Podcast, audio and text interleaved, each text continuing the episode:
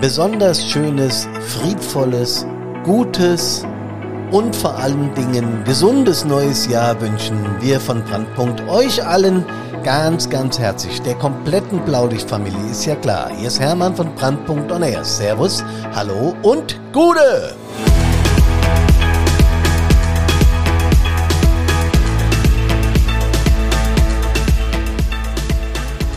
Ich hoffe sehr, dass ihr eine einigermaßen ruhige Weihnachtszeit hattet, einigermaßen in Frieden gelassen wurdet mit Einsätzen zwischen den Jahren und auch über Silvester und ins neue Jahr gut und möglichst ohne Verletzungen gekommen seid. Das wünsche ich mir. Und außerdem wünsche ich mir, dass ihr 2023 genauso mit mir hier in unserem gemeinsamen Podcast positiv verbringt und mir genauso viele Rückmeldungen sendet, denn das freut mich total, wenn ich Rückmeldungen auf den Podcast bekomme, wie ihr das seht, was ihr für Anregungen habt, durchaus auch gerne Kritik und sowas. Ich habe heute eine besonders erotische Stimme, das merkt ihr schon. Das liegt aber nicht daran, dass ich mich über den Jahreswechsel verändert habe, sondern es liegt daran, dass ich erkältet bin. Das ist das ganze Geheimnis um meine Stimme. Aber eins bin ich auch noch, Leute, zornig. Zornig ohne, ohne Ende. Und ich glaube, ihr wisst auch ganz genau, ohne nur eine Zehntelsekunde darüber nachzudenken, warum ich zornig bin weil der liebe Gott vergessen hat, ein paar Deppen auf diesem Planeten hier abzuholen. Ganz im Ernst. Du kriegst einen heiligen Zorn, wenn du die Bilder im Fernsehen siehst aus Berlin und anderen Großstädten. Und ich wollte fast sagen, wenn es nur das wäre, das klingt abwertend und ich meine natürlich, die Kameradinnen und Kameraden in Berlin sind genauso viel wert wie die hier auf dem flachen Land, darum geht's nicht. Aber es ist inzwischen ja so, wenn man äh, die sozialen Foren begleitet über den Jahreswechsel und auch zwischen den Jahren und dann Weihnachten, dass es auch auf dem flachen Land, äh, in kleineren Kommunen, in ganz kleinen Kommunen inzwischen Pöbeleien, Gewalt und lauter hässliche Sachen gegen Einsatzkräfte gibt. Und ich bin, ja, ich kann es nicht anders sagen, sowas von stinkwütend, wenn ich diese Bilder sehe, dass in mir selber so ein Aggressionspotenzial ist, dass ich heute den Podcast darüber machen musste, was da los ist in unserer Republik und was da los ist, warum Menschen, die sich für andere engagieren, die sich selbst in Lebensgefahr begeben, um andere zu retten, warum die von einem, ich gebe zu, kleinen Teil, Gott sei Dank, der Bevölkerung so angegangen werden.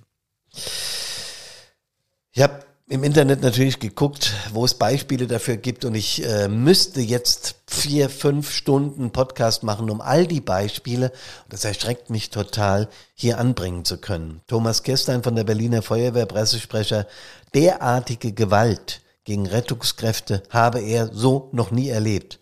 Und er hat einiges erlebt. Ja, es vergeht kaum ein Tag, wo nicht irgendwo hier in Deutschland Feuerwehrmänner, Frauen, Rettungskräfte beleidigt, bespuckt, bedroht, angerempelt oder mit irgendetwas beworfen werden. Ja. Ich habe in den Statistiken nachgeguckt, bei Statista und bei anderen äh, Statistikseiten äh, wie Feuerwehrverband und so weiter, Landesfeuerwehrverbänden. Ähm, allein in Berlin gab es 2019 bereits häufiger als jeden zweiten Tag einen Angriff auf irgendeinen Retter. Da ist aber die Polizei mit eingeschlossen. Das muss man sagen. Aber trotzdem, die Ziffer hat sich im Lauf der Jahre drastisch erhöht und auch die, sagen wir mal, Frechheit und diese Kaltschnäuzigkeit, wo die doch genau wissen, dass Kameras draufgehalten werden. Und ich meine jetzt nicht nur von den Medien, sondern eben auch Handykameras und das in die sozialen Medien übertragen wird. Und dass Polizisten inzwischen auch Bodycams haben, vielleicht müssen wir das bei der Feuerwehr und beim Rettungsdienst auch einführen, keine Ahnung, aber dass Polizisten inzwischen Bodycams haben und das aufnehmen. Die müssen doch damit rechnen, dass sie erkannt werden und dann belangt werden. Aber wahrscheinlich sind die so blöde, entschuldigt, aber es ist wirklich das Einzige, wo ich äh, wo ich überhaupt noch Worte für finde, sind so blöde, dass sie das alles nicht interessiert.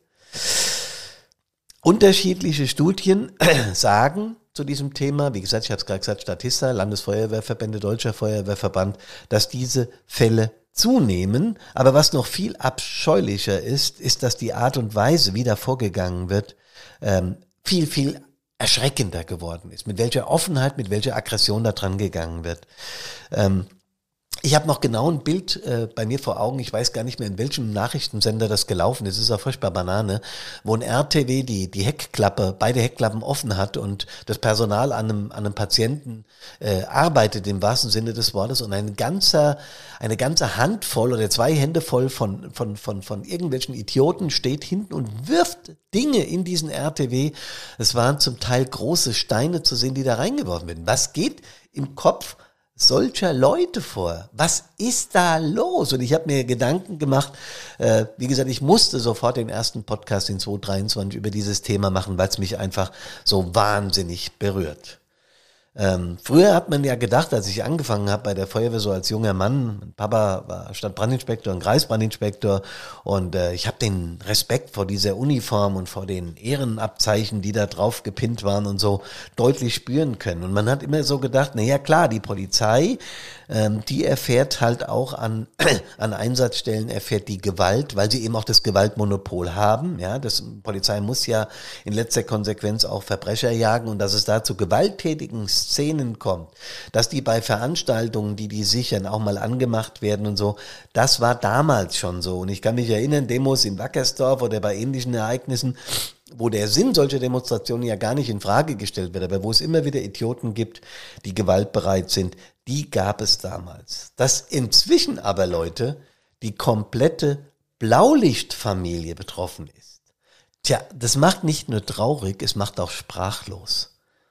Also es gibt gar keine Dimension an, Emotionen, die ich da empfinde, wenn ich sehe, was da über Silvester und, und zwischen den Jahren und überhaupt in letzter Zeit abgegangen ist.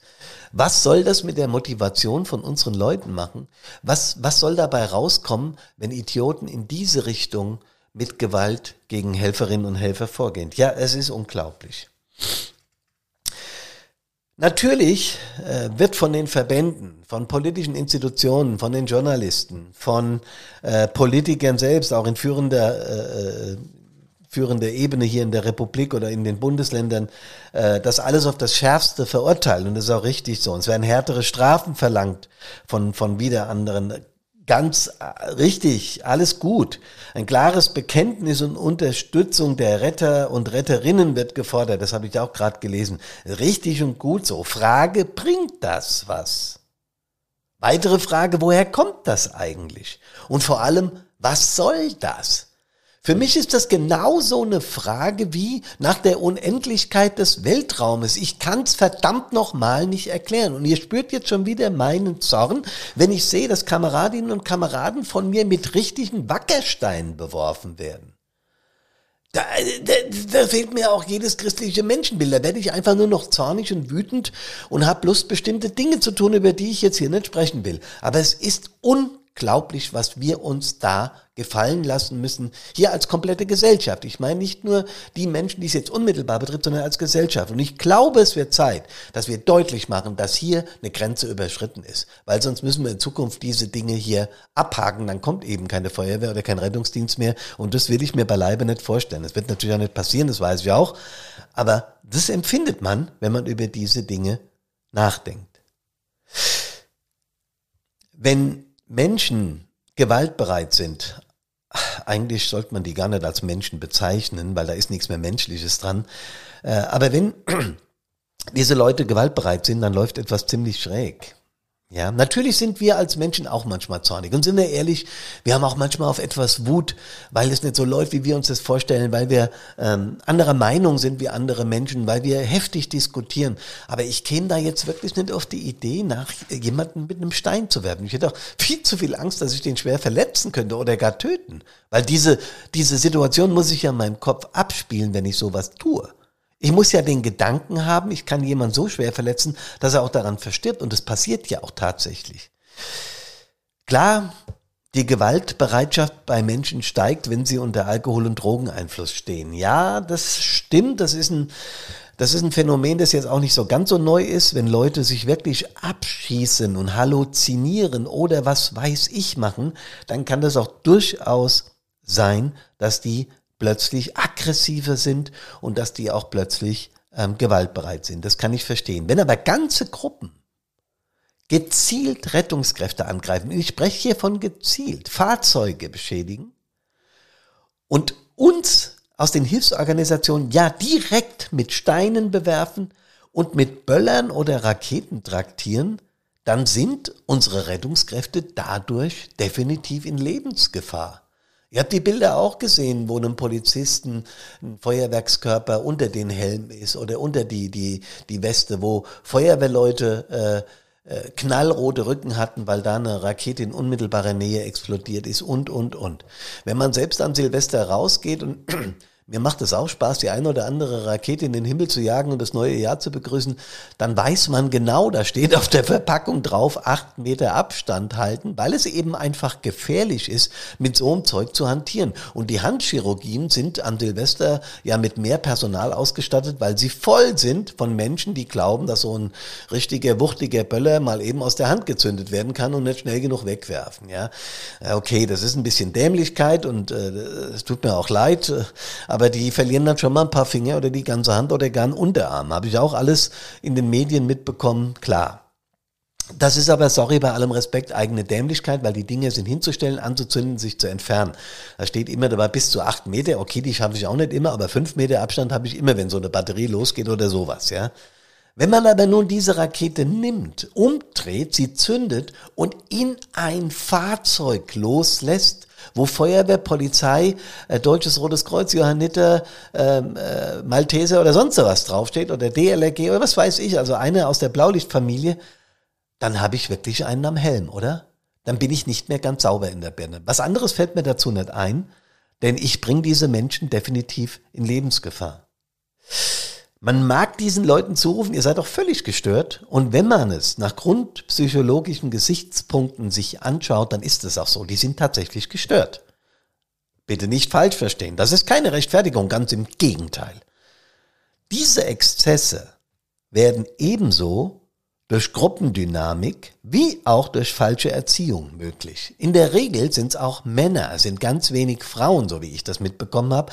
Zumindest die Statistiken sagen das aus. Das heißt, junge Männer, die in ihrer Gruppe eine Dynamik erzielen, heute werden wir mal hier Rettungskräfte oder ähnliches angreifen weil wir einfach einen heilen Zorn auf die Gesellschaft haben. Und die müssen das jetzt halt eben mal ausbaden.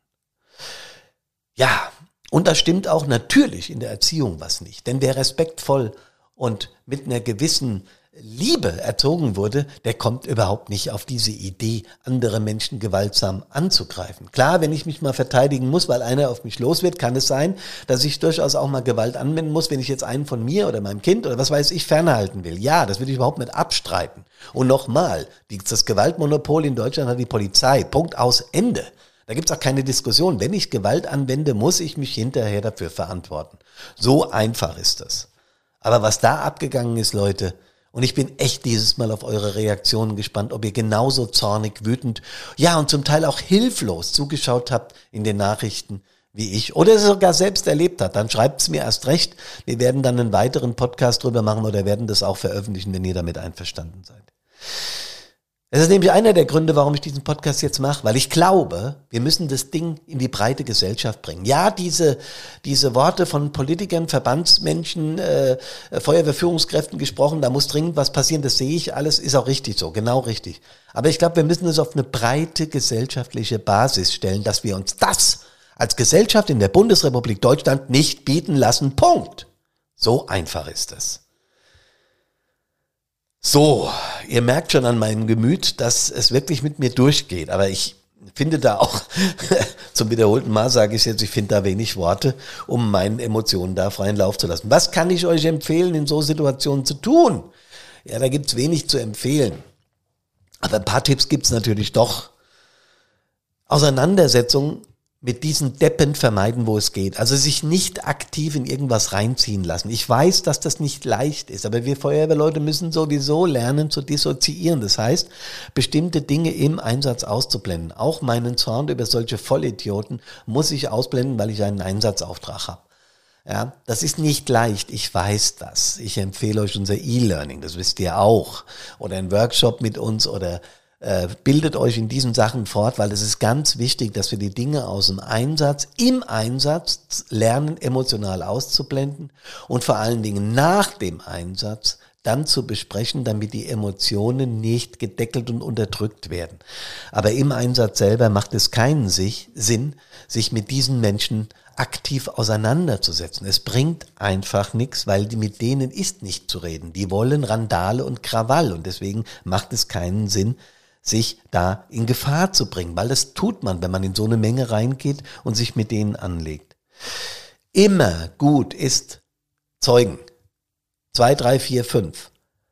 Ähm, natürlich die Pol. Klar, die Polizei vor Ort, wann immer es geht, überhaupt keine Frage. Gerade bei unübersichtlichen Lagen, sobald nur irgendetwas, auch nur im Ansatz nicht koscher ist, Polizei dazu. Die kommen. Ja, und nochmal, die haben's Gewaltmonopol. Ähm, das haben wir nicht. Deshalb, wenn wir uns gewalttätig dann noch verhalten, sind wir hinterher noch die Deppen. Äh, bitte passt da auf euch auf. Wenn du aber jetzt unmittelbar aggressiven Verhalten ausgesetzt bist, ja, dann ist es ganz wichtig, ruhig zu bleiben, sagt sich auch ganz einfach, ich weiß, aber selbstbewusst zu sein, ja, also eine, eine, eine Haltung anzunehmen, sich selbstbewusst geben und keine Gefühle zeigen. Wenn du aggressiv dich dem gegenüber verhältst oder ängstlich, triggerst du ihn noch an. Ich sage schon ihn, ich meine das Pack, das uns da angreift. Ihr wisst schon. So, also ruhig und bestimmt bleiben, Emotionen ausblenden. Über die Emotionen hinterher mit den Kameradinnen und Kameraden auf der Wache sprechen. Da alles rauslassen. So wie ich jetzt hier auch im Podcast, ja. Die Emotionen rauslassen. Zeigen, was hat dich gestört. Besprich's mit anderen Kameradinnen und Kameraden. Das hilft in so Fällen immer weiter. Ich glaube, diese Dinge müssen veröffentlicht werden. Genauso wie ich es vorhin gesagt habe. Wir müssen für gesellschaftliche Empörung sorgen. In jeder Talkshow, in jedem Format, auf jedem Presseportal, bei allen Sendungen, die Lanz, Maischberger und Co. machen, muss das Thema in die Köpfe unserer Gesellschaft. Wir dürfen uns das nicht gefallen lassen. Das ist ganz wichtig. Und da hätte ich auch noch eine Bitte an die Presse oder an die Medien grundsätzlich. Es ist gut und wichtig, dass unmittelbar über diese Ereignis berichtet wird, auch mit dem richtigen Tonfall, wie ihr das alle gemacht habt, das ist klasse. Das ist gut, dass berichtet wird, auch dass Bilder gezeigt werden, weil das sorgt für gesamtgesellschaftliche Empörung. Aber zur Abschreckung, bitte, besucht auch die Gerichte, wo Menschen oder dieses Pack verurteilt wird, die diese Dinge angestellt hat. Zeigt die Strafen, offensiv und aktiv. Meistens ist das medial erledigt, wenn das Thema rum ist. Dann gibt es noch ein bisschen Empörung in ein, zwei Talkshows. Aber was mit den Tätern dann tatsächlich passiert, das wird wenig thematisiert.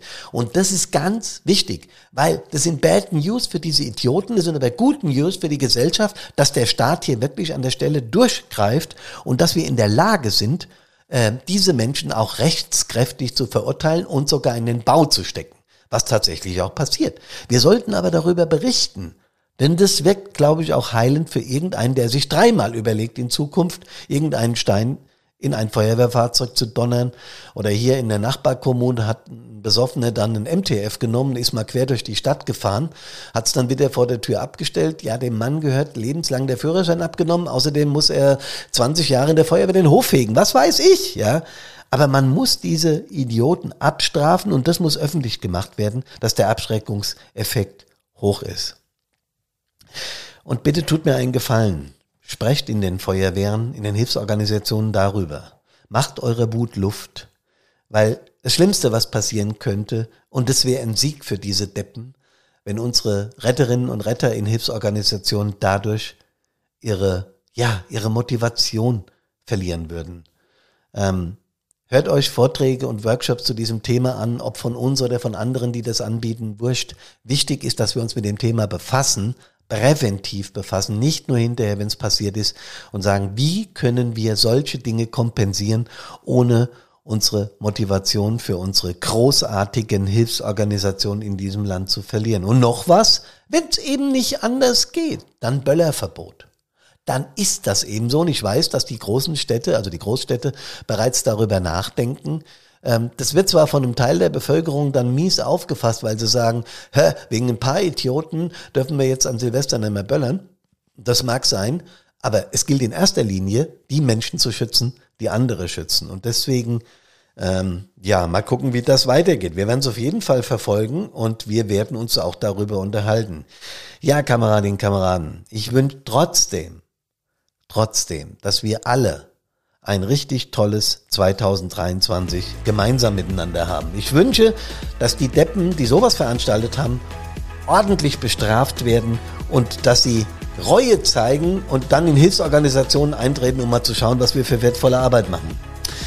Schreibt mir eure Kommentare und Wünsche zu diesem Thema, was ihr selbst erlebt habt. Wir dürfen dieses Thema nicht einschlafen lassen. Wir müssen darüber reden. Denn dann, dann schreckt es vielleicht diese Kasper ab. Kommt gesund, wirklich gesund aus allen Einsätzen wieder nach Hause.